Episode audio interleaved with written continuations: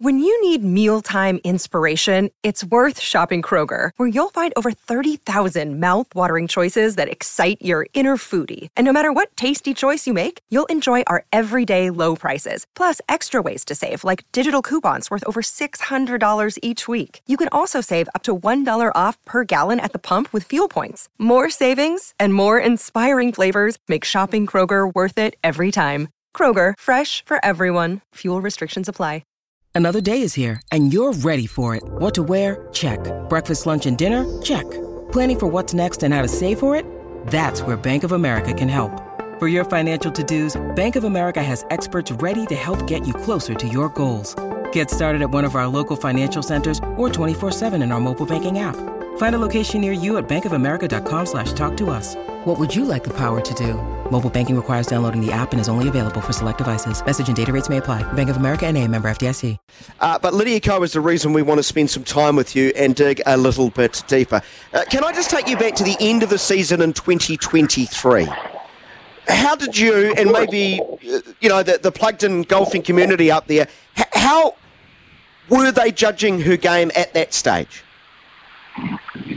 Well, uh, I, I said this on the on the Golf Channel NBC broadcast over the weekend. She had the best bad season that you've ever seen from a golfer. And here's what I mean. She did not win an LPGA event last year. Remember in 2022, I was on with you a couple of times. She won three times. She won the Player of the Year award. She won the scoring title, the lowest score on tour, which gave her one more Hall of Fame point. And she was off and running. And then she got married to uh, the love of her life, Jun, and the two of them.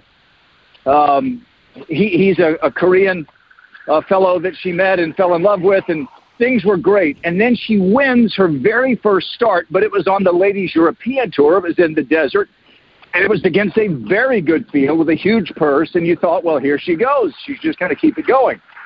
Well, then she didn't play very much for the next few months. She would play a tournament and then take a month off. And again, she's just married and she's enjoying her new life as a wife and as a spouse, and, and things are great. But when she didn't play very much, uh, her game suffered a little bit. Even the best in the world need repetition. And as the year went on, and as she did begin to play a little bit more, the results did not come. She was uh, she had made a swing change with uh, one of her uh, former coaches, uh, and things were not going well. She missed a couple of cuts and was really frustrated, shot some very high scores that we never see from Lydia.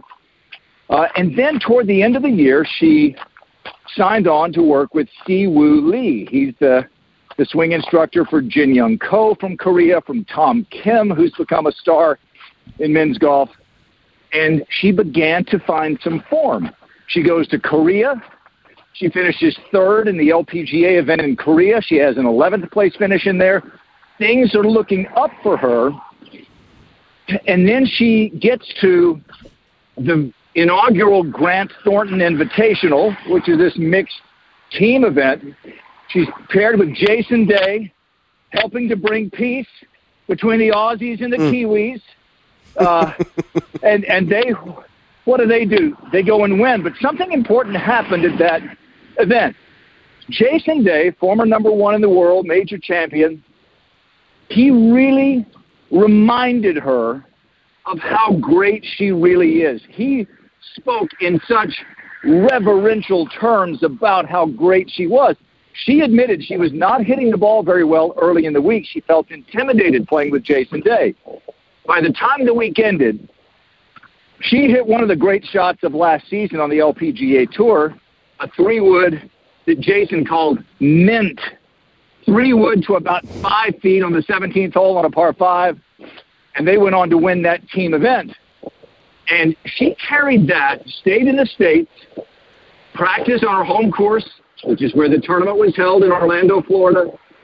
And what did she do? She went on to win the tournament, her 20th title. And so when I say it was the best bad season you've ever seen, no, she didn't win any LPGA events, but she won a big one in in the in in on the ladies European tour, survived a bit of a summer downturn, and then really got going again toward the end of last year.